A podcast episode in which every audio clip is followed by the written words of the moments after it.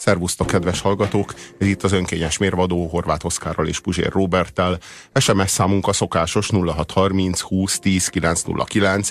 Ezen írhattok nekünk.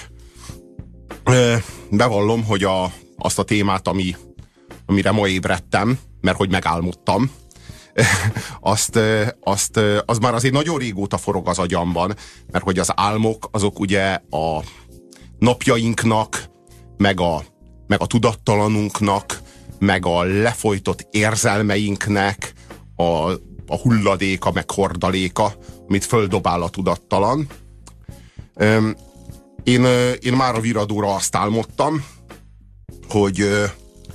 hogy nem a külső forradalmat kell megnyerni, vagy megvívni leginkább, hanem a belső forradalmat. De a külső forradalmat meg lehet nyerni. De amíg a belső forradalmat nem nyered meg, addig a külső forradalom csak egy új ancien rezsimet termel újra. Az ancien rezsim az ugye a régi rend, amit a forradalom megdöntött. És azt látjuk, hogy azok a rezsimek, amelyeket újra termel a forradalom, azok nem sokkal különbek, sőt, sokszor sokkal kevésbé különbek, sőt, sokszor sokkal alávalóbbak, mint a régi rend. Nem vagyunk meggyőződve arról, hogy a Lajos Fülöpnek az uralma az sokkal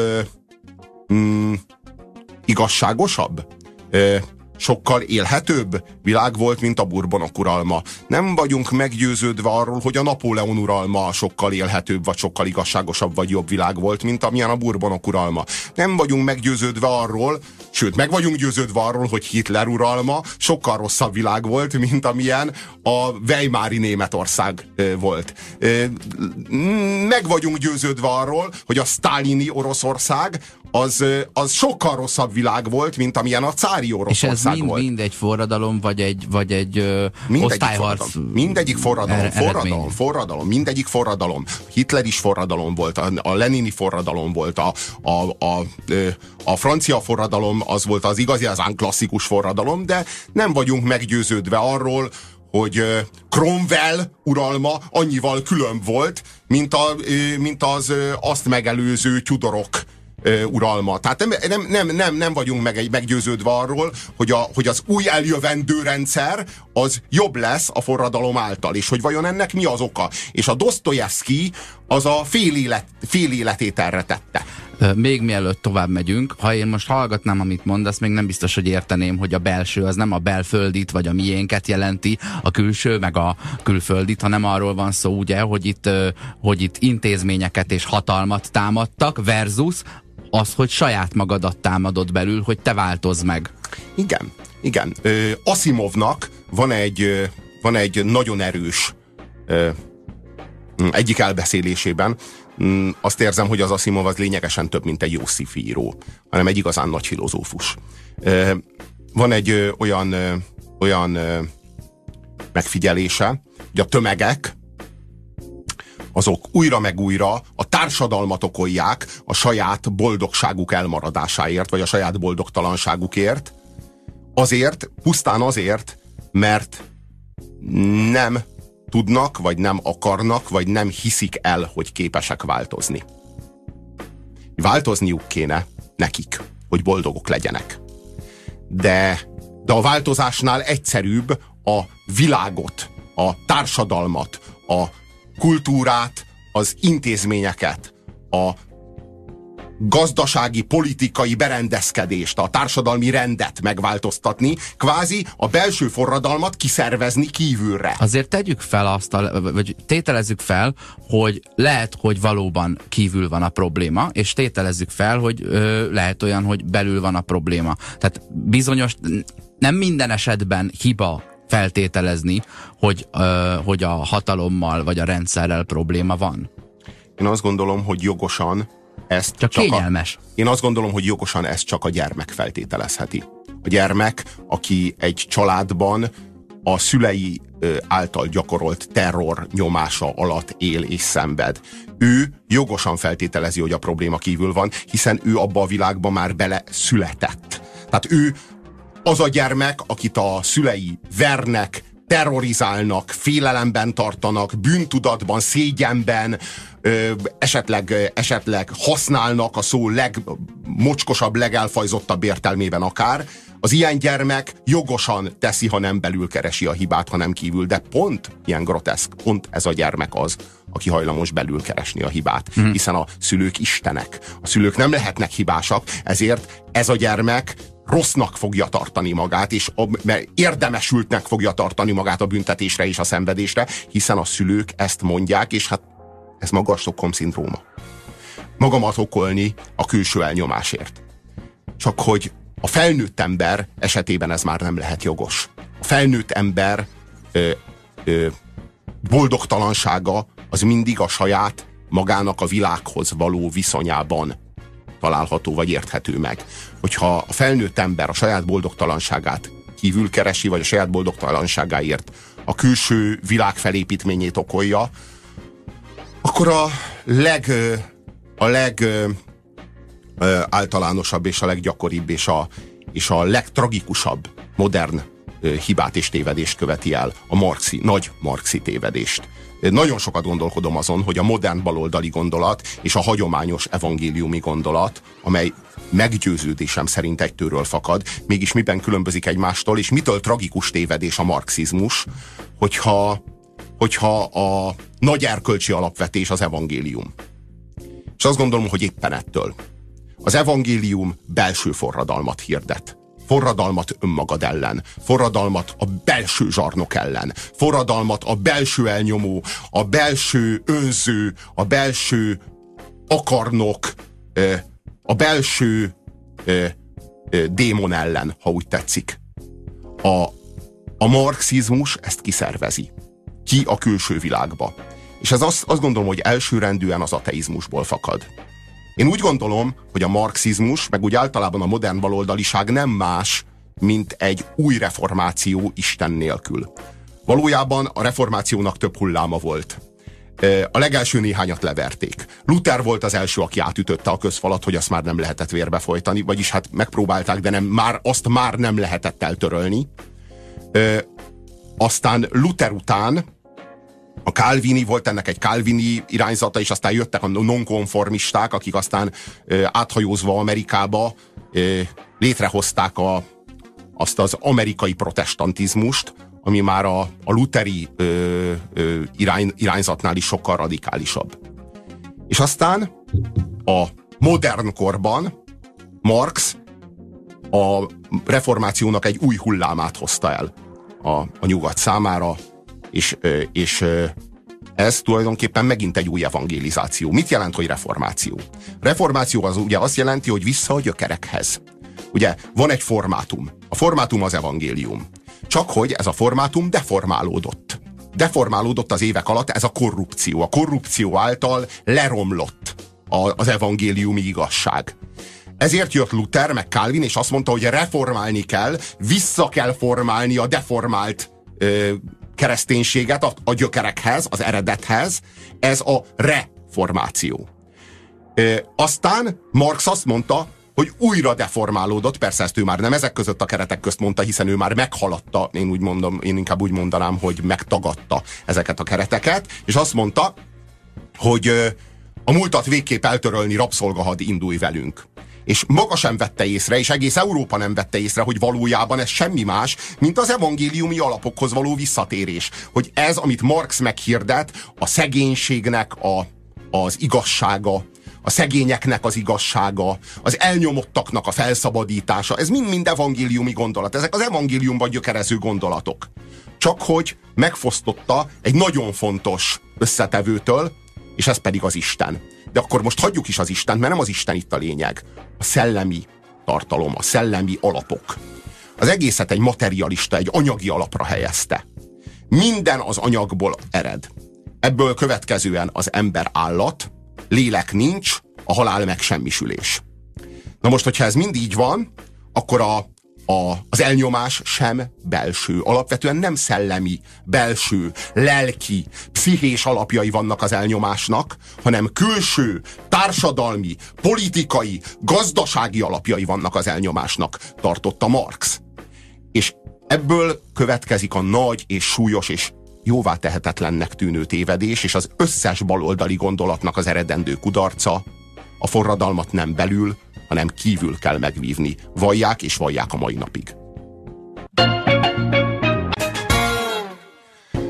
0630 20 10 909 az SMS számunk, ezen írhattok nekünk. A külső vagy illetve belső forradalomról beszélgetünk, meg arról, hogy Dostoyevsky az annak a fél élete, a fél pályája ráment erre. Dostoyevsky egy anarchista forradalmár volt. Egy anarchista összeesküvő volt, aki kint akarta megvívni a forradalmat. A cárék aztán ezt lefülelték, és Dosztojevszkijt a szovjet Szibériába száműzték, és Dosztojevszkij ott jött rá, és ott értette meg, hogy nem kívül kell meghirdetni a forradalmat, hanem belül. És tulajdonképpen ott született az a Dosztojevszkij, akit ma ismerünk. Ott született a Karamazov testvéreknek, ott született a Bűn és bűnhődésnek az írója, ott született az a Dosztojevszkij, aki a világirodalomba beírta a nevét, és akire hivatkozunk ma, mint Dosztojevszkijre. A baloldal mindent a külső forradalomnak köszönhet.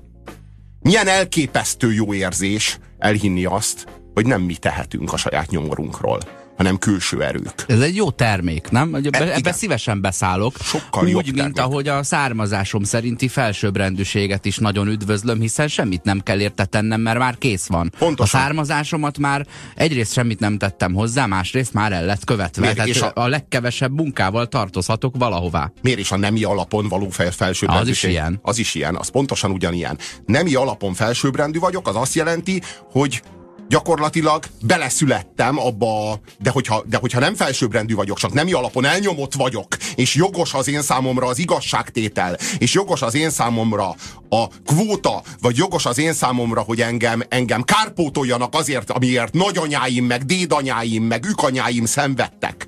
Hát az mennyire jó program már, hogy így igazából semmit nem kell tennem, nő vagyok, és ezzel már is jogosult egy helyre a képviselőbizottságban, vagy az önkormányzatnál, vagy a céges felügyelőbizottságban. Mm-hmm. Igen. Szóval, hogy ez megint csak olyan édes, mint a cukrozott méz. Én 3 napja jöttem rá arra, hogy mi az, hogy társadalmi nem.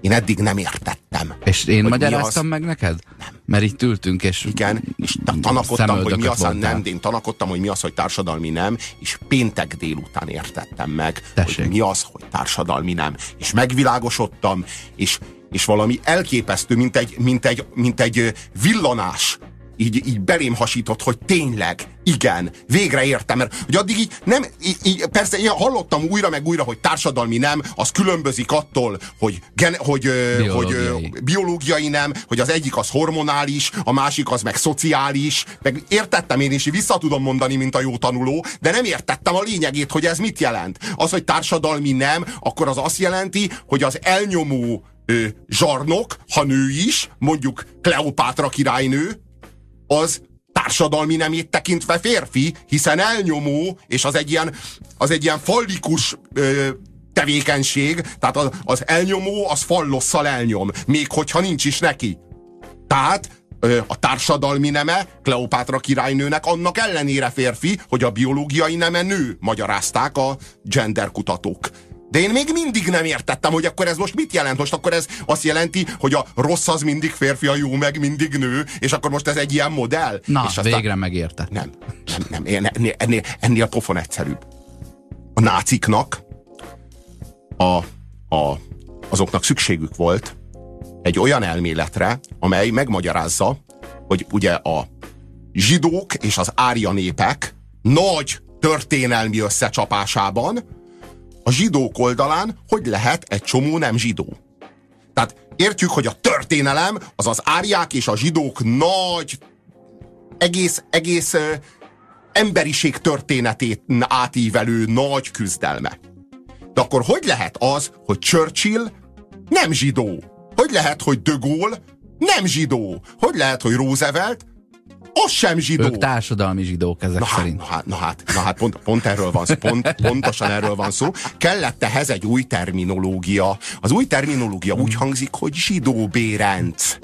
A zsidó bérenc az az, aki bár nem zsidó, gyakorlatilag zsidó, úgy kell tekinteni, mint egy zsidót, hiszen a zsidók felvásárolták, agyát kimosták, őt pénzelik, a zsebükben van, vagy valamivel zsarolják. Minden esetre zsidókként kell rá az árja népeknek tekinteni, mert ők társadalmi, történelmi szerepüket tekintve kvázi zsidók. De egy csomó ilyen fogalom, ami mentén a társadalmat pörgetni lehet a saját tengelye körül és hülyére venni, az olyan, mint egy mágnes, vagy mint egy ilyen, az a lapos elem, tudod, az a jó nagy, amit a moziban az ültetőnéniknek a zseblámpájában volt. Ja, amit nyalogatni lehet. Igen, lehet, hogy az a zsebtelep, de nem akarok hülyeséget mondani. Tehát tudjuk melyik, és abból kiáll az a két rész. Lapocska, a pozitív és a negatív. És minden ilyen fogalom egy ilyen elem, és a belőlük kiálló részlapocska a gyűlölő vagy a bérenc utótag. És bárkire rá tudod húzni azonnal. Nem kell, hogy zsidóval kezdődjön, mert nagyon praktikusan 5-10 évente lehet találni egy jó kapaszkodót. Mi szükség volt erre a fogalomra, hogy zsidóbérenc? Azért volt szükség, mert az ideológia annyira primitív volt, ez a zsidók versus árják, amire aztán föl kell az egész történelmet veszíteni. Annyira primitív modell, hogy egyszerűen nem írja le a valóságot. Tehát bele kell rugdosni a valóságot valahogy, és akkor így meg kell erőszakolni a valóságot, és ennek megfelelően ki kell találni azt, hogy van a zsidó, és van a kvázi zsidó. És akkor ilyen módon már meg is oldottuk a problémát. Churchill, Roosevelt, De Gaulle, akik a nácik legnagyobb ellenségei és a legkeményebb agitátorai voltak a nácik elleni küzdelemnek, zsidók. És már meg is oldottuk a problémát, mert hát nem zsidók, de hát gyakorlatilag zsidók, és kész. Megoldottuk a problémát. A bolsevikok ugyanígy jártak el, hogyan fogjuk a nagy osztályharcot megvívni úgy, hogy van a proletariátusban egy csomó burzsóá, aki a proletárokért küzd, és proletárnak kell őket tekinteni, miközben a burzsóák között meg van egy csomó mindenki, aki mondja, sztrájktörő, meg gyakorlatilag nincs telen és proletár, de hát egyáltalán nem állt a kommunisták oldalára, hanem kvázi a burzsóák oldalánál, és akkor ki kellett ide is új terminológiákat találni. Le kellett gyártani azt a fogalmat, hogy osztályáruló. Az osztályáruló az azt jelenti, hogy bár proletár, de mégsem tekinthető annak, hiszen a burzsóázia szekértolója, fölvásárolták, sztrájktörő. De ez működött azokra, akik viszont a burzsóázia osztályát árulták el a proletárok javára? Pontosan, hát maga Engels ilyen volt. Hát maga Engels, ő gyáriparos volt. Ennek ellenére hát a munkásmozgalom nem tekintette kifejezetten burzsóának, sőt, hát az zászlaikra varták az arcát. Tehát ennek megfelelően megint csak létrehoztunk egy olyan terminológiát, ami a nagyon primitív világnézetet, a proletariátus és a burzsóázia a nagy történelmi osztályharcát, a mi számunkra itt és most megharcolhatóvá teszi, hiszen értelmezni tudjuk azokat a proletárokat, akiket hát nem szeretünk, és úgy akarunk rájuk tekinteni, mint burzsóára, és tele akarjuk velük lőni a messzes gödröt, és értelmezni tudjuk azt az Engels elvtársat, aki jó elvtárs, proletárnak tekintjük, annak ellenére, hogy gyárai vannak, és milliárdjai vannak. Egy eszmegyűjtemény mellé úgy forgatom a jó és a rossz fogalmát, hogy a jó az felém álljon, a rossz az meg a másik irányba. Meg hogy aki velem van, arra rá tudjam fogni, hogy proletár akkor is, ha burzsóá, és aki ellenem van, akkor arra rá tudjam fogni, hogy burzsóá, akkor is, ha proletár. Aki velem van, arra rá tudjam fogni azt, hogy árja, akkor is, ha zsidó. Aki meg ellenem van, arra rá tudjam fogni azt, hogy zsidó, akkor is, ha árja. Na most, a társadalmi nem, a gender fogalma, az pontosan ugyanilyen. Erre jöttem rá. A társadalmi nem, az valójában azt jelenti, hogy vannak mi köztünk, mondják a gender kurzusnak a hívei és aktivistái, egy csomó férfi. És vannak ellenünk egy csomó nő. Ezt most hogy fogjuk leértelmezni magunknak? A férfiak és a nők nagy patriarchátus és elnyomott nők történelmi víziójába hogyan illesszük ezt be? Úgy fogjuk beleilleszteni, hogy létrehozzuk a társadalmi nem terminológiáját, ami azt jelenti, hogy mi vagyunk a nők, akik harcolunk a patriarchátus ellen, megvívjuk az emberiség nagy végső küzdelmét a kvóták mentén, és az új előjogaink mentén, és aki velünk van, annak legyen a biológiai neme, akár férfi, akár nő, a társadalmi neme már pedig nő. Aki pedig ellenünk van, annak legyen a biológiai neme, akár férfi, akár nő, a társadalmi neme akkor is férfi. És már is megoldottuk a problémát, már is átvágtuk a gordiuszi csomót. A mi oldalunkon csak nők vannak, a gender értelemben, hiába vannak hormonális értelemben férfiak és nők vegyesen. Itt a pénisz nem számít, csak az ideológia mentén pedig mi nők vagyunk, ők pedig férfiak. Valahol ez ott kezdődhetett, amikor az LMBT-ből LMBTQ, aztán LMBTQI, aztán LMBTQIA lett, és ott már az A, az ugye az azok a semennyire nem furcsa, semennyire nem meleg kötődésű személyek, akik nem melegek, de velünk vannak. Ugye? Na igen. Az az A betű. Na igen. Hogy vegyük be őket, és akkor már onnantól kezdve ők is el vannak nyomva velünk együtt. Na igen, az A betű kedvéért kellett a társadalmi nem fogalmát létrehozni. De most az a kérdés, hogyha az egyik oldalon is vegyesen zsidók és árják, a másik oldalon is vegyesen zsidók és árják, az egyik oldalon is vegyesen proletárok és burzsóák, a másik oldalon is vegyesen proletárok és burzsóák, az egyik oldalon is vegyesen férfiak és nők, a másik oldalon is vegyesen férfiak és nők vannak, akkor ugyan nem az a helyes következtetés, hogy ez az ideológia, ami szerint a világtörténelem árják és zsidók, proletárok és burzsóák, férfiak és nők nagy, átfogó több ezer éves küzdelme, nem egy baromság, nem egy állatság, nem leginkább ez következik belőle. Dehogy is. Ebből a társadalmi nem következik, ebből a zsidó bérencesség következik, ebből az osztályárulás következik, és minden más terminológia, ami megkönnyíti nekünk, hogy továbbra is folytassuk azt a gyűlölködést, amelyre a világot föl akarjuk feszíteni, és amelynek mentén nem kell megvívnunk a belső forradalmat, hiszen vár ránk a külső forradalom a barikádokon. 0630 20 10 909 továbbra is az SMS számunk, írjatok nekünk. Próbálok párhuzamokat vonni a marxizmus, a hitlerizmus, meg hát a genderizmus között. Én úgy gondolom, hogy ahogyan a hitlerizmus, meg a nemzeti szocializmus, az a nacionalizmusnak volt a szélsőséges irányzata, ahogyan a marxizmus-leninizmus, meg a bolsevizmus az a szocializmusnak lett a szélsőséges irányzata, olyan módon a genderizmus, vagy hát ez a militáns feminizmus, tehát nem az egyenjogúság párti feminizmus, hanem a többletjogok pártúság feminizmusa, az pedig a liberalizmusnak a szélsőséges irányzata, és mint tudjuk, szabadság, egyenlőség, testvériség. Tehát szocializmus, tehát liberalizmus, szocializmus, nacionalizmus. Mind ahogyan az egyik, úgy a másik és a harmadik egyaránt kitermeli a maga szélsőséges irányzatát, és én azt gondolom, hogy a liberalizmus szélsőségesei eljöttek értünk.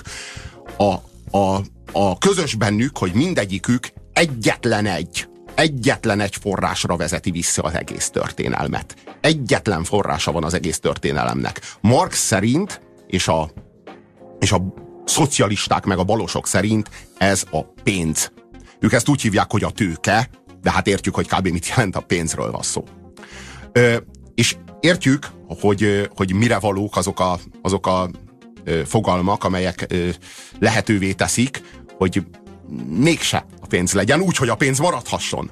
Ugye az osztályáruló, az azt jelenti, meg a sztrájktörő, meg ezek a fogalmak, ezek pont arra szolgálnak, hogy ha nincs pénze, még mindig lehet burzsóá. Ha van pénze, még mindig lehet proletár. Tehát, hogy megengedjük, hogy a forradalom az így ne kukacoskodjon ezen, hogy van-e pénze, annak ellenére, hogy ugye ebből fakad minden. Ebből fakad az egész történelem, hogy pénz vagy nem pénz. Na most ugyanígy a nemzeti szocialisták számára ugyanez a végső forrása a történelemnek, a vér, a származás. Ugye? De ők is megtették a maguk kitételeit. Ha mondjuk tisztavérű árja, még mindig lehet kvázi zsidó. Lásd, Churchill, De Gaulle, Roosevelt. És És ugyanez a gendernek, a liberalizmus szélsőségeseinek a számára ugyanez a forrása, végső forrása a történelemnek a hormon. Ösztrogén. Vagy tesztoszteron. Ez a végső nagy vízválasztó. Ahogyan a tőke és a termelőeszköz. Marxnál, ahogyan a vér, illetve hát a mi van a vérhelyén? Mi csordogál a vérhelyén Hitler szerint a zsidókban? A húgy, vagy mi? Nem tudom. Tehát értjük, hogy miről van szó, a tiszta vér, meg hát a nem tiszta vér. Ja, és ugyanígy gyártottak egy elméletet, ugye nem tiszta, az konkrétan az nem csak elméleti síkon, hanem tudományosan is más összetételű? Nem, természetesen nem, de az ez alapja... már túl tudományos, tehát az alapja tudományosnak valami tök más. De az alapja mégis tudományos, hiszen a darwinizmusból indul ki, csak az egész fel lett töltve egy ilyen ősgermán mítosz romantikájával. Ez nagyon sokszor előfordul, amikor valaki hipotézist akar igazolni, nem kutat, hanem bizonyít. Pontosan. A tudományt az különbözteti meg a vallástól, hogy a vallásnak dogmái vannak, a tudománynak nincsenek dogmái. Na most ezek a Marx, a Hitler, meg napjaink gender aktivistái egyaránt egy tézisből indulnak ki, és ami ezt a tézisüket igazolja, az tudományos, és ami ezt a tézisüket nem igazolja, vagy mondjuk éppen cáfolja, az pedig egyszerűen elvetik. Nem írják bele a maguk tudományába, nem írják bele a maguk kánonjába, hanem száműzik abból. Kérdeznék. Az egyik kérdésem az, hogy így az én elméletem szerint, meg ezt már sok helyen hallottam, győzött a liberalizmus, azaz elvégezte a feladatát mondjuk 20 évvel ezelőtt, és így beépülhetett a konzervatív és szocialista eszméknek megfelelő, mit tudom én, pártvonulatokba, vagy politikai irányzatokba, mert felszabadultunk. Tehát ez mondjuk, hogy készen van. Nem tudom, hogy győzhet-e a szocializmus, vagy érted, a társadalom miért való, vagy odahúzás, meggyőzhet-e a konzervativizmus? Nagyon-nagyon nagy mértékben győzött a szocializmus is, nagyon nagy mértékben győzött a konzervativizmus vagy nacionalizmus is, nagyon nagy mértékben győzött a liberalizmus is. Vannak területek, ahol nem, ahol főleg a térben, főleg a bolygón vannak területek, ahol nem. De arra gondolok, hogy feloldódott a liberális eszmének mondjuk a 35%-a mindenkiben, de a és a maradékot is. Meg most már minden oldal lipsizi, mert már nem egy senkinek se kutyája, se macskája, mert már ami kellett, az belenőtt az emberbe. És ezután a győzelem után jelenik meg a szélsősége. Azt akartam kérdezni, hogy tartozott-e ehhez a bolsevik szélsőség előtt egy baloldalnak a többség, vagy a győzelme, vagy a mindenkibe való beépülése, és tartozott-e hozzá mondjuk a 30-as évek előtt a jobboldaliságnak egy mindenkiben való egyszerre feloldódása. Tehát amikor nem vált már el annyira az egyik ember a másiktól, hanem mindenkibe beleszivárgott 30% jobbról, 30 balról, 30 meg a lipsiktől. Tartozott. A nacionalizmus az a 19. században gyakorlatilag győzött. Létrejöttek a nemzetállamok. A nemzetállamok létrejött, a modern nemzetállamok létrejötte, a 19. század végére lezárult. Létrejött Olaszország, ami addig nem volt. Létrejött Németország, ami addig nem volt, és létrejöttek tehát az egy nemzethez tartozó népek, azok létrehozták nem a maguk... Nem beszélve ilyen németalföldi kisállamokkal. Nem, a németalföldön létrejött egy katolikus németalföld Belgium, és létrejött egy protestáns németalföld Hollandia. És még létrejött egy Luxemburg azoknak, akiknek ebből a kettőből nem sikerült választani. Szóval létrejöttek a nemzetállamok, tehát ez teljesült. Na most a szocializmus az már rázósabb volt, ahhoz egy Szovjetunió kellett. És nem a Szovjetunió, nem ahhoz, hogy létrejöjjön vagy győzzön a szocializmus eszméje a Szovjetunióban, hanem ahhoz, hogy győzzön a szocializmus eszméje Nyugat-Európában. Nyugat-Európában látva a szocialista országokat, ahogyan azok az atomfegyvereikkel fenyegetik a nyugatot, annyira féltek, meg annyira megijedtek attól, hogy ez a forradalom ez terjedni fog, és hogy az ő országaikban, Nyugat-Európa országaiban is végbe fog menni egy ilyen szocialista fordulat, hogy létrehozták a jóléti piacgazdaságokat. A jóléti piacgazdaság az azt jelenti, hogy hadd nyerjen a szocializmus a kapitalizmus keretei között. és gyakorlatilag nyert. Gyakorlatilag Nyugat-Európában jólét van. Igen, most persze lehetséges, hogy még mindig vannak olyan csoportok, akiknek a jóléte nem olyan mértékű, mint mondjuk a gazdagabbaké, még mindig vannak társadalmi különbségek, azt is látjuk, hogy az olló nyílik, de hát kinek van pofája erre az ollóra hivatkozni, akkor, amikor mondjuk a legszegényebb nyugat-európai társadalmi rétegek életmódját összehasonlítja a harmadik világgal. Hát hogy van pofája bárkinek is, baloldalinak, vagy baloldaliként, vagy marxistaként azt mondani, hogy itt a fő feladat a nyugat-európai szegényeknek a fölemelése, nem pedig a harmadik világ nyomorgóinak a minimális, kulturális, meg jóléti intézményekhez és szolgáltatásokhoz való hozzájuttatása. Szóval arról van szó, hogy igen, sok vonatkozásban győzött a konzervativizmus, vagy hívjuk nacionalizmusnak a 19. században, győzött a szocializmus leginkább a 20. században, és megfigyeled, hogy ahogy összeomlott a Szovjetunió, a nyugat-európai rendszerek elkezdték visszarendezni a kapitalizmusukat. Akkor kezdett el nyílni az olló, mert azt látták, hogy hoppá, ez a kísérlet megbukott, akkor itt mégsem lesz proletár forradalom, akkor itt a jóléti rendszereket el lehet kezdeni szépen lassan visszaépíteni. Mert már nem kell félni annyira, hogy ez majd felperzseli egész Európát, ez a forradalom. És a liberalizmus. A liberalizmus is győzött. De a liberalizmus, fontos látni, két dolgot jelent. Pozitív szabadságjog és negatív szabadságjog. A pozitív szabadságjog az a népszuverenitás. Jog az államhoz. Jog ahhoz, hogy beleszóljak az állam ügyeibe. Jog ahhoz, hogy a képviselőimen keresztül gyakoroljam a közhatalmat, kvázi a képviseleti demokráciában az én szuverenitásom, tőlem származik a hatalom. Ez a pozitív szabadságjog. Én azt gondolom, hogy ezen a téren nagyon sok még a tennivaló, és nagyon nagy válságban van a liberalizmus, meg a szabadságjog ezen a téren. De van egy másik terület, ahol meg úgy gondolom fényesen győzedelmeskedett nyugaton a liberalizmus, és ez pedig a negatív szabadságjogoknak a tere. Az államtól való jog. Ezek az emberi jogok, emberi és polgári jogok. És ezek meg érvényesek, és érvényesülnek. Véd minket az írott jog betűje. Védelmez minket. Nem lehet velünk csak úgy leszámolni. Nem lehet velünk csak úgy, nem tudom én, egy feljelentgetés nyomán, hogy mondjuk valaki tartozik nekünk pénzzel és nem akarja megadni, följelent minket valahol, és másnap kijönnek és agyonlőnek minket. Tehát, hogy a helyzet az, hogy az emberi jogok azok érvényesültek. És ezek az emberi jogok, ezek a modernitásnak, amit egyébként hajlamosak vagyunk szidalmazni, meg valami nyomorult nosztalgiával visszarévedni a modernitást megelőző évszázadokra, nem voltak akkor emberi jogok. Most meg vannak, és azt gondolom, hogy ez hallatlanul nagy vívmány, és hogyha valamiért a modernitásnak hát nagyon is érdemes volt megtörténni, akkor az ez. Azért kérdeztem ezt, mert úgy tűnik, hogy a jelenség az, hogy van egy ideológia, az eléri nagyjából a célját úgy, hogy még a többi mellé berendeződhessen, hiszen univerzális úgysem lesz, és egy kis csapat túlszalad, tudod, akiknek nem, mint Virgil Starkvel, akinek nem szóltak, hogy lefújták a szökést. Vagy mint a Anulu papúnak az apukája, a kincs, ami nincs benn, a Kamasuka, a japán fickó, aki még a 80-as években is harcolja és vívja a második világháborút. A győztes oldal tovább harcol a győzelemért, és ebből lesz a szélsőség, túltolja. Vagy mint a legény anyában, amikor rátolják a templomot a biciklire.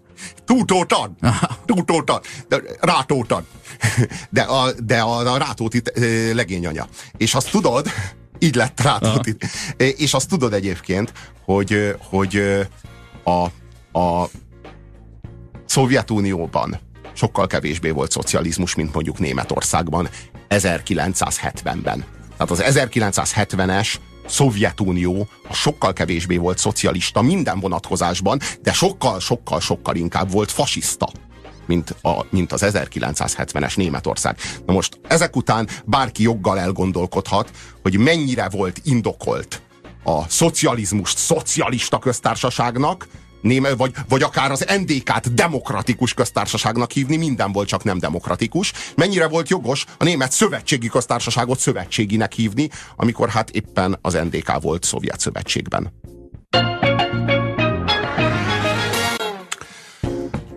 A gender, a nemzeti szocialista és a bolsevista gondolatnak a párhuzamait próbáljuk meg lefektetni ebben a két órában. Szóljatok hozzánk a továbbiakban is a 0630 20 10 909-es SMS számon.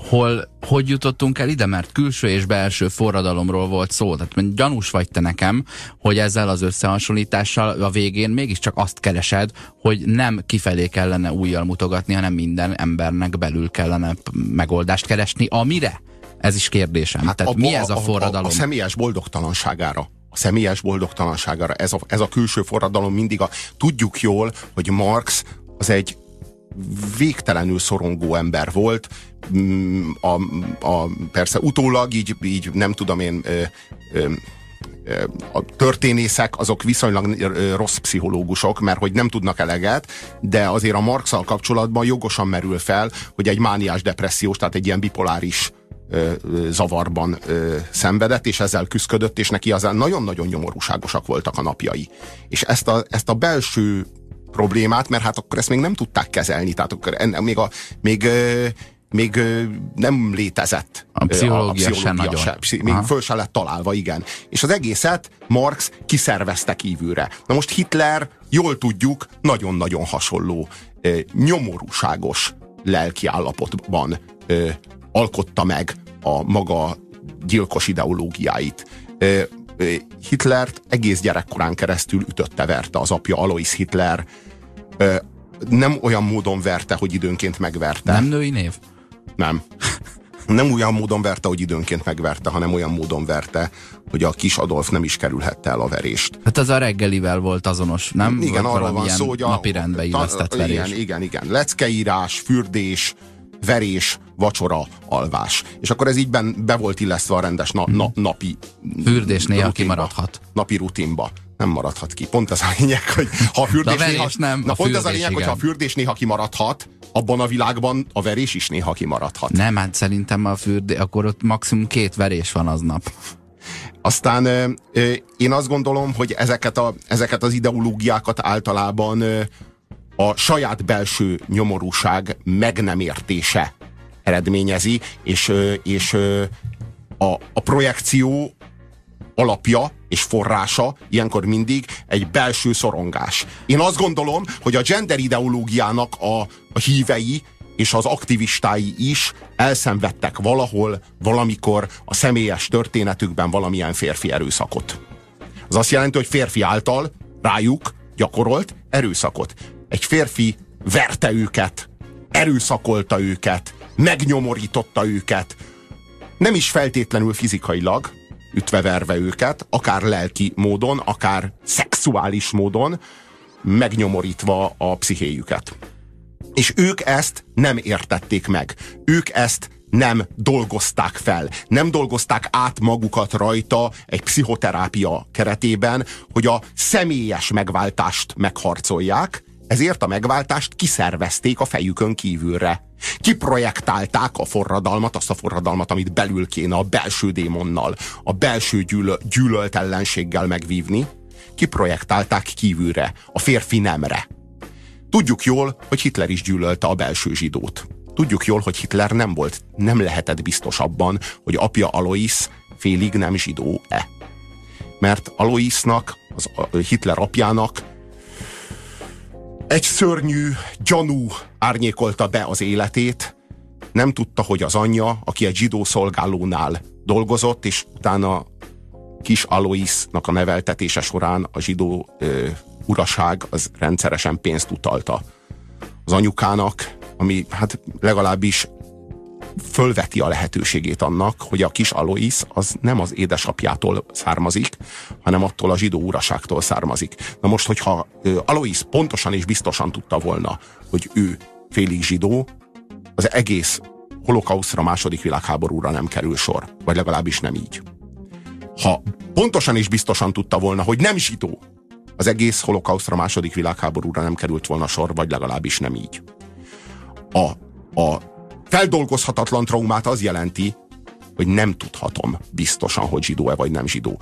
Hogy ez egy folyamatosan ilyen lebegő gyanú, amivel már nem lehet mit kezdeni, amit már nem lehet racionalizálni, nem lehet feldolgozni. Ha biztosan tudom, hogy zsidó vagyok, akkor ahhoz hozzá tudok már növeszteni magamban egy zsidó identitást. Ha pontosan tudom, hogy nem vagyok zsidó, akkor pedig mit érdekel engem ez a téma innentől kezdve? Miért akarjam én annyira a külső zsidót lemészárolni? De ha nem tudhatom biztosan, és az agyanú mindig ott lebeg, és nem dolgozom fel, és nem értem meg, és nem vallom be, hogy van ez a gyanú, akkor és ráadásul hozzányomorít az apám ehhez a gyanúhoz, akkor nagyon kézenfekvő lesz a külső zsidóval leszámolni. De azért minden ilyen Andrássy úti, gay pride-os, tojásdobáló, üvöltöző, habzószájú emberben van egy ilyen hasonló ellentét, csak nem egy 8. rész zsidóság, hanem egy 8. rész melegség van benne, és nem a szívében. Igen, én azt gondolom, de egy olyan homoszexualitás, amivel ő nem nézett szembe, amivel ő, tehát, hogy ő...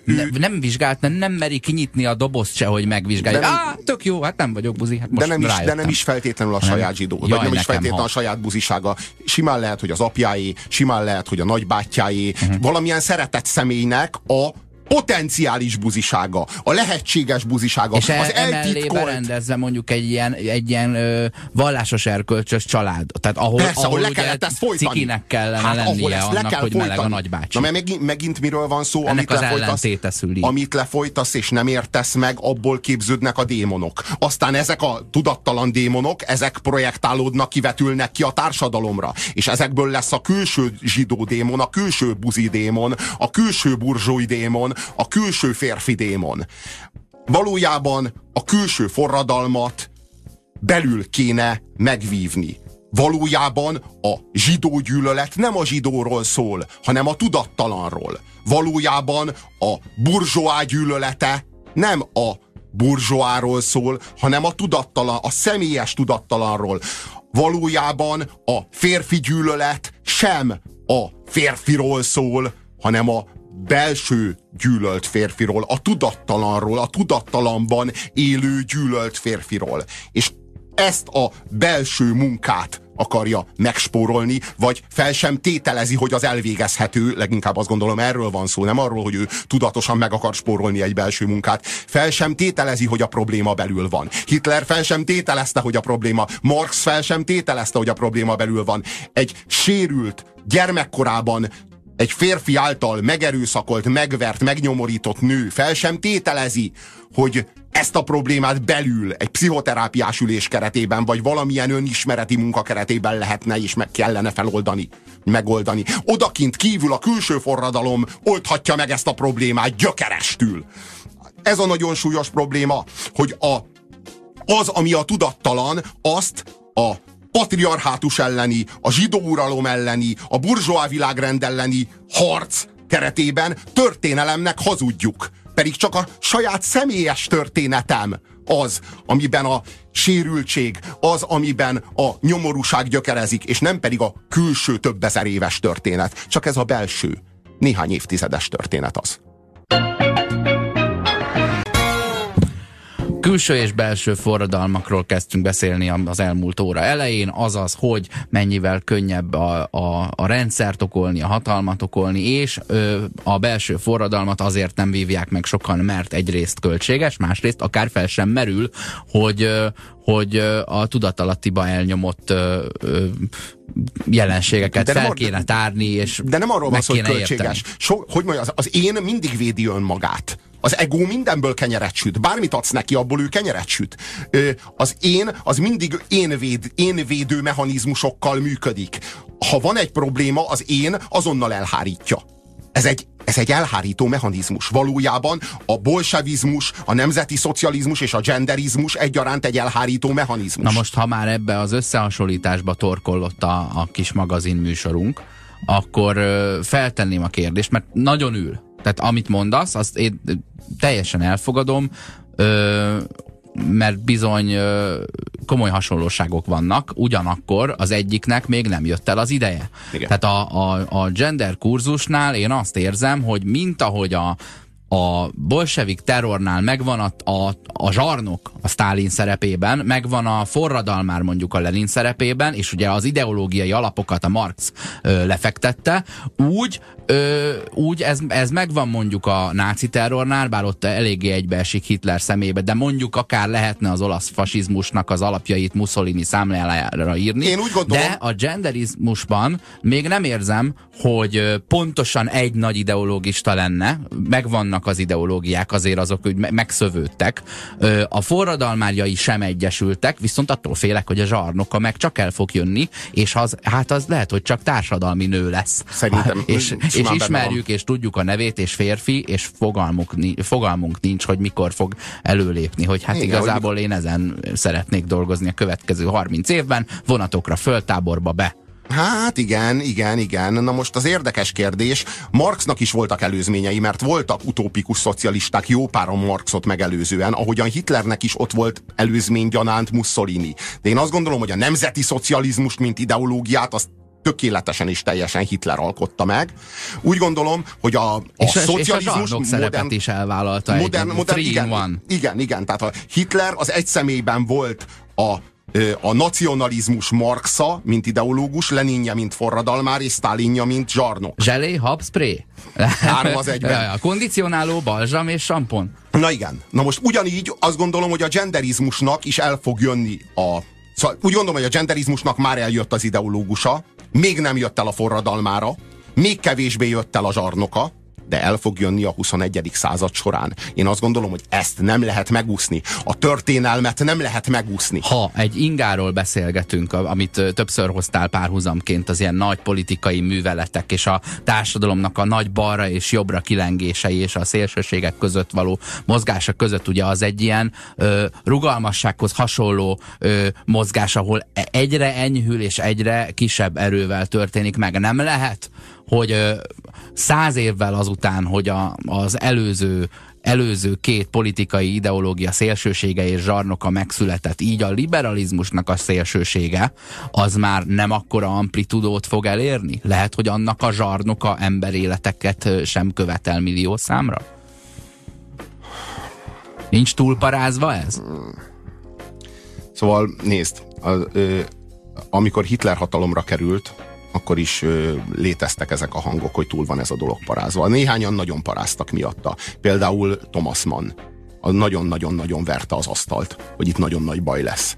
Aztán voltak olyanok, a kornak szintén a nagyjai, meg a nagy gondolkodói, Heidegger, Jung, akik azt mondták, hogy túl van ez parázva. Ez inkább egy nagyszerű társadalmi esztétikummal rendelkező. Tehát a Jung az rajongott Hitlerért.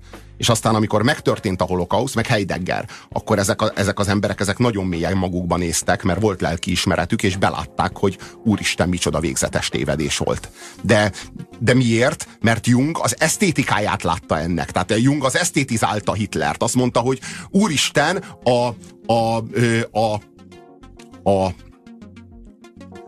a nép, lélek, az megtestesült. Ugye Jung volt, a Freud az egyéni tudattalannal foglalkozott. Jung ezt kiterjesztette a kollektív tudattalanra. És ahogyan az egyéni tudattalan képes megváltani, és ahogyan az egyéni tudattalamból fölszabadulva meg képes megváltani az egyént, úgy gondolta Jung, vagy látta Hitlerben ezt Jung, a kollektíva, mondjuk a németség, egy nép, a kollektív tudattalamból kiszabaduló erőkkel képes megváltani egy egész társadalmat, lásd Hitler, vagy a nemzeti szocializmus formájában.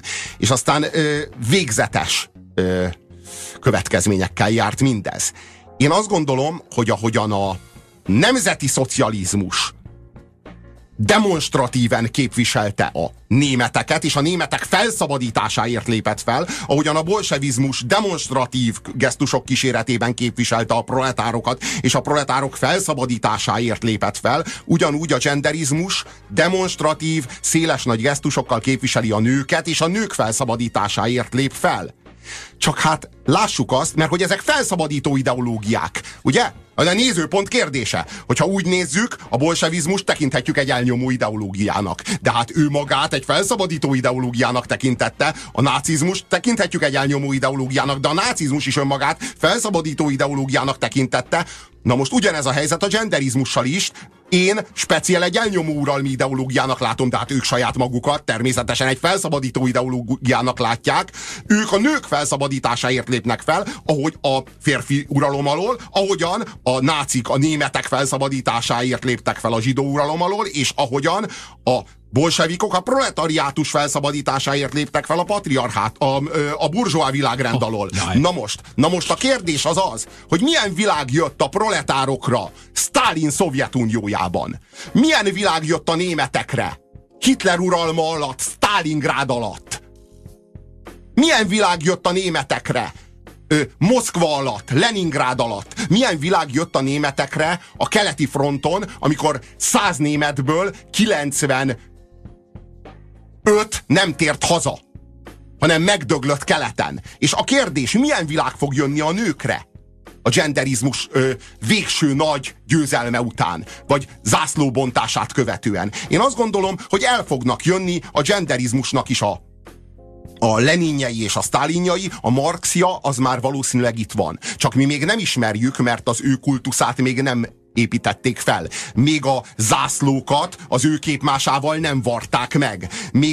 Még azt a személyi kultuszt, amit Marx megkapott a munkásmozgalomtól, még nem kapta meg a genderizmus főideológusa, a 21. század nőjogi mozgalmaitól, de meg fogja kapni. És aztán majd egy napon el fog jönni a gender Lenin, és megvívja a forradalmat, és győzelemre viszi, és el fog jönni a gender Stalin, és uralni fogja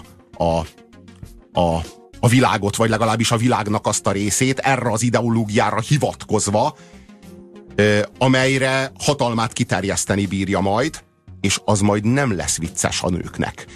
A férfiaknak még kevésbé.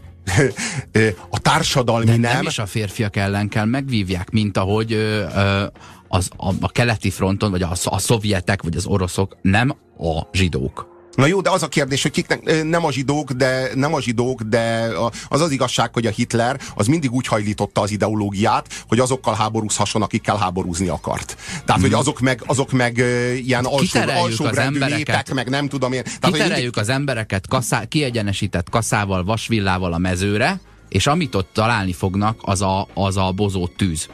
És az ellen hadonázhatnak és bennégnek. Igen, az az igazság, hogy én nem tudom. Kiknek volt rosszabb Hitler? A németeknek vagy a zsidóknak? Kiknek volt rosszabb Hitler? A németeknek vagy az oroszoknak? Olyan egyértelmű a válasz? Tehát, olyan biztosak vagy. Kiknek volt rosszabb a bolsevizmus, Marx, Lenin és Sztálin? Kiknek? A burzsóáknak vagy a proletároknak volt rosszabb világ? Hát én azt gondolom, hogy nagyon nehéz erre a kérdésre válaszolni. Na most, hogyha az a kérdés, hogy a genderizmus győzelme kikre hoz rosszabb világot, a férfiakra vagy a nőkre, erre a kérdésre valószínűleg ugyanilyen nehéz lesz majd válaszolni. A genderizmus próbáljuk megérteni. 0630 20 10 909 az SMS számunk, ezen írhattok nekünk. Inkább magyarázni, nem? Egy korábbi... Te tényleg megérteni próbálod? De én tényleg megérteni próbálom, én a társadalmi helyét, a történelemben, meg a kultúránkban, meg a világunkban elfoglalt helyét próbálom értelmezni, a megfelelő helyen, megfelelő pozícióban elhelyezni és detektálni. Egy korábbi rádióműsoromban én fölhívtam telefonon a stopférfierőszak.hu zöld számát, és bejelentettem nekik, hogy engem ver a barátnőm, és hogy segítsenek. És az volt a válaszuk, hogy nekik ez nem profiljuk, keresek egy férfiakat segítő szervezetet, mert ők kifejezetten nőket segítő szervezet. Én erre mondtam, hogy de hát kikhez forduljak, én nem tudom, mondjanak egy telefonszámot, akkor olyat, aki a férfiakat segíti, és akkor akitől esetleg én segítséget tudok kapni. És azt mondja, hogy azt mondta a csaj a vonal másik végén, hogy ő nem tud ilyen szervezetet keressem az interneten, vagy valahol. Ő nem ismeri ilyet. És akkor mondom, hogy hát akkor hogy segítsek, vagy ki segít, vagy hogy kihez forduljak. És mondta, hogy nem tudja, de nem is az ő dolga, és ebben maradtunk. Uh-huh. Szóval, hogy ajtót mutatott nekem azért, mert férfi vagyok. Na most mi ez, ha nem diszkrimináció? Mi ez, ha nem diszkrimináció? Én ezt nem tudom máshogy értelmezni. De nem pozícionálhatja magát egy szervezet arra, hogy ő, és itt nem is nőket segélyez, hanem a férfiak által elszenvedett erőszakot. Gondolom, hogyha melegként telefonálsz oda, hogy a pasid szétvert, akkor az lehet, hogy működött volna. Lehet, hogy működött volna, mert az már férfi erőszak. De lehet, hogy nem működött volna, mert ők kifejezetten egy nőket segítő szervezet. Belül kell keresned, a belső forradalmat kell megvívnod. Ha szembenézel azzal, hogy meleg vagy, végre csávókkal kezdesz járni, és őverel, akkor itt is segítenének neked, és nem külső forradalmat kéne vívnod, és újjal mutogatni egy embereket segítő szervezetre, hogy ők rajtad nem segítettek. Könyörgöm, engem tényleg vert a barátnő. Azt tudom, ezt sajnos. Nők a nőkért együtt az erőszak ellen. Ennek a szervezetnek, tehát könyörgöm, ez mi, ha nem diszkrimináció? Nők a nőkért együtt az erőszak ellen. Tehát így arról van szó, hogy föl sem tételezzük azt, hogy egy erőszak az mondjuk nő által elkövethető ez lehet. Specializálódott a gyakori formájára, Robi, azért ne haragudj, tényleg a férfinek a funkciója az erőszak és az erő. Mi van? Ebben mi a vagyunk a jobbak? Funkciója? Hát úristen, nem mondj már ilyeneket, könyörgöm. A csávó az izom, ő őrzi a mezsgyét, te mondtad, és a nő meg a tüzet. Na világos, de mi az, hogy a funkciója? Tehát, hogy így, ha én azt mondanám, hogy a nőnek a funkciója az a gondoskodás, akkor azért én ki lennék rekesztve a komplett civilizációból. Én nem azt mondom, hogy a nőnek a funkciója, én csak azt mondom, hogy a nő hagyományos társadalmi szerepe inkább ez. Nem az, hogy a nőnek a funkciója, úristen, a férfi erre való. Na, maradjunk abban, hogy a probléma a családon belüli erőszakkal van, nem a férfi erőszakkal. Ha valaki azt mondja, hogy stop férfi erőszak, az azt jelenti, hogy egy bizonyos erőszaknak szexuális, hormonális jellege van. Na most, hogyha van, akkor a cigánybűnözés az miért diszkriminatív jelző vagy kijelentés? Azt mondom, hogy állítsuk meg a cigánybűnözést, arra teljes joggal mondják azt a jogvédők, hogy ez diszkrimináció, ugyanis a bűnözésnek nincs bőrszíne. Na most, hogyha a bűnözésnek nincs bőrszíne, és ezért a cigánybűnözés kifejezés diszkriminatív, akkor viszont szabadjon jeleznem, hogy az erőszaknak pedig nincs pénisze. Ennek megfelelően a stop férfi erőszak kijelentés éppen úgy diszkriminatív. Vagy, hogyha az erőszaknak van pénisze, akkor a bűnözésnek is van bőrszíne. Vagy hogyha a bűnözésnek nincs bőrszíne, akkor az erőszaknak sincs pénisze. Legyünk következetesek, én csak ennyit kérek. Emlékszünk a Brian életében arra a férfira, aki nőként női jogokat követel magának, Brenda vagy valami hasonló néven fut. Megvan? Hogy ő követeli, hogy őt szólítsák Loretta. Szólítsák Lorettának, és olyan jogokat akar magának, amelyeket ha meg is kap, nem vegy vele semmire, mivel nincs méhe. Tehát ő tudod, ő a teste fölötti kontrollt, meg a szüléshez való jogot szeretné, de hát mire megy vele? Csak az erőszak esetében itt nem arra, hogy nem a méhedet verik el, hanem a fejedet, az meg mindenkinek van. De jó Isten, mennyire progresszív volt a Monty Python, hogy már a 80-as években elképesztő. Ilyen elképesztő éles látással, ilyen elképesztő pontossággal látott rá a nyugat-európai baloldali civil mozgalmakra. Hát könyörgöm, az egész Brian élete nem más, mint ennek a baloldali civil politizálásnak a paródiája már a 80-as években. Könyörgöm, az Judea Népefront, meg a Judeai Nemzeti Front, meg a Judeai Népfront. Ez valójában nem ezekről a szervezetekről, nem ezeknek a szervezeteknek a működéséről. 79-ben, a Judea Népefront, a Judeai Népi Front, és ezek, ez abszolút ráillik egy korunk ellenzékére. Nem a teljesen széttöredezett, elvileg ugyanabba az irányba kellene mennie egy csoportnak, de mindenki külön kihasít magának egy 10 fős tömeget, ja, és azzal bohóckodik. Köpködők.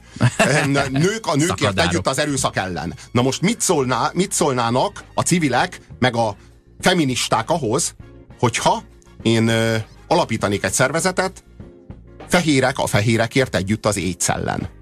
És hogyha bejönne hozzám egy nő, hogy ő AIDS-es, és hogy én segítsek rajta. Vagy egy fekete. Ja nem, igazad van, bejönne egy fekete, mondjuk egy fekete vagy egy cigány bejönne hozzám, és azt mondaná, vagy egy arab, hogy ő éces és hogy segítsek rajta, én ajtót mutatnék neki, mert Értelmezze már a nevét ennek a szervezetnek. Segítünk, haver. Mi egy fehér éceseket segítő szervezet vagyunk. Mondjuk létrehoznék egy olyan szervezetet. Ebből milyen rikácsolás lenne? Hajajajajajajaj. Férfiak a férfiakért együtt a hajléktalanság ellen. És bejönne hozzám egy hajléktalan nő. És segítséget kérne, és én azt mondanám, hogy ne haragudj. Mi egy férfi hajléktalanokat segítő szervezet vagyunk, fordulj egy olyan szervezethez, ami női hajléktalanokat segít, és így kérdezné a szerencsétlen nő, hogy hát de hova forduljak, milyen szervezethez tudsz adni telefonszámot, és így mondanám, hogy ne haragudj, én nem ismerek ilyen szervezetet, ahova te forduljál.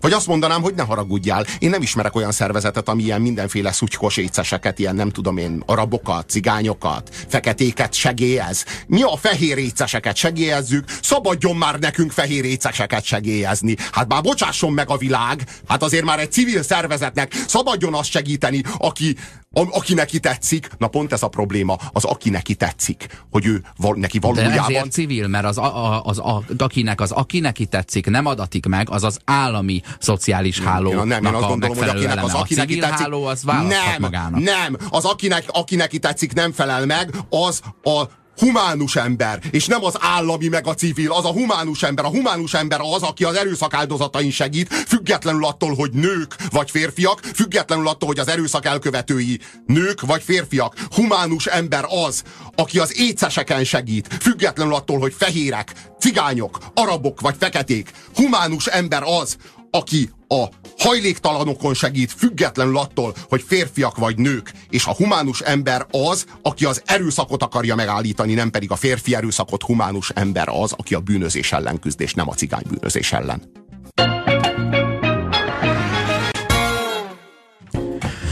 Műsorunk végé felé közeledünk, a belső és a külső forradalomról beszéltünk, és egy párhuzamot igyekeztünk vonni a bolsevizmus, a nácizmus és a genderkurzus között, mint egy ilyen sötét jövőképpel élve. Én itt hiányoltam ugye a genderkurzusban a konkrétan megnevezhető egy ideológistát, az ideológust, hiányoltam belőle a nagy forradalmárt, és hiányolom belőle a nagy zsarnokot, amely azért a másik kettő példában már megadatott, de hát ne legyünk kishitűek, majd talán el is fog jönni. Nekem és amit még hiányoltam, az a sok millió áldozat, amit ugye a bolsevik terror és a holokauszt során idézőjelben fel tudott mutatni ez a két ideológia. Azt írja nekünk Gábor, hogy ne hiányoljam, az emberéletek milliói már ott vannak az abortuszok utáni veszélyes hulladékkukákban, az előregedő Európában és a meg sem fogant európai gyermekekben. Erős ez az üzenet, de attól tartok, hogy nem fogjuk megúszni ennyivel. Lesz ott ölcsizés. Igen, tehát attól félek, hogy hú, bár igaza lenne. Magyarországon a családon belüli erőszak a párját ritkítja, smiley. Na most ez olyan dolog, hogy így nem biztos, hogy ízléses viccelődni ezzel, de hát azt tudjuk, hogy a totalitárius ideológiák híveinek nincs humorérzékük. Soha nincs humorérzékük. Ezért velük vitatkozni soha nem lehet, hiszen azonnal kirekesztenek, vagy azonnal áldozati pózba vágják magukat. Az egyetlen egy mód, ahogyan velük diskurálni lehet, az a groteszk, a abszurd, a gúny, az irónia, a szarkazmus, ezek azok, amik működnek. Te el tudsz képzelni egy Hitlert, ahogy a zsidósággal vagy zsidókkal kapcsolatban viccelődik? Vagy nevet? Ilyen kedélyesen? Én ilyen Charlie Hebdo színvonalon tudom elképzelni, hogy ezt úgy művelni, ami egyébként sajnos vicces, csak undorító. Na igen. Az a helyzet, hogy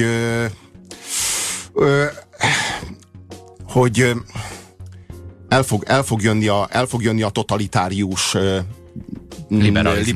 liberalizmus értünk, és hogy mi lesz, vagy milyen formában jön, kérdezi a hallgató. Sziasztok, és a gender Lenin vajon férfi lesz, vagy nő?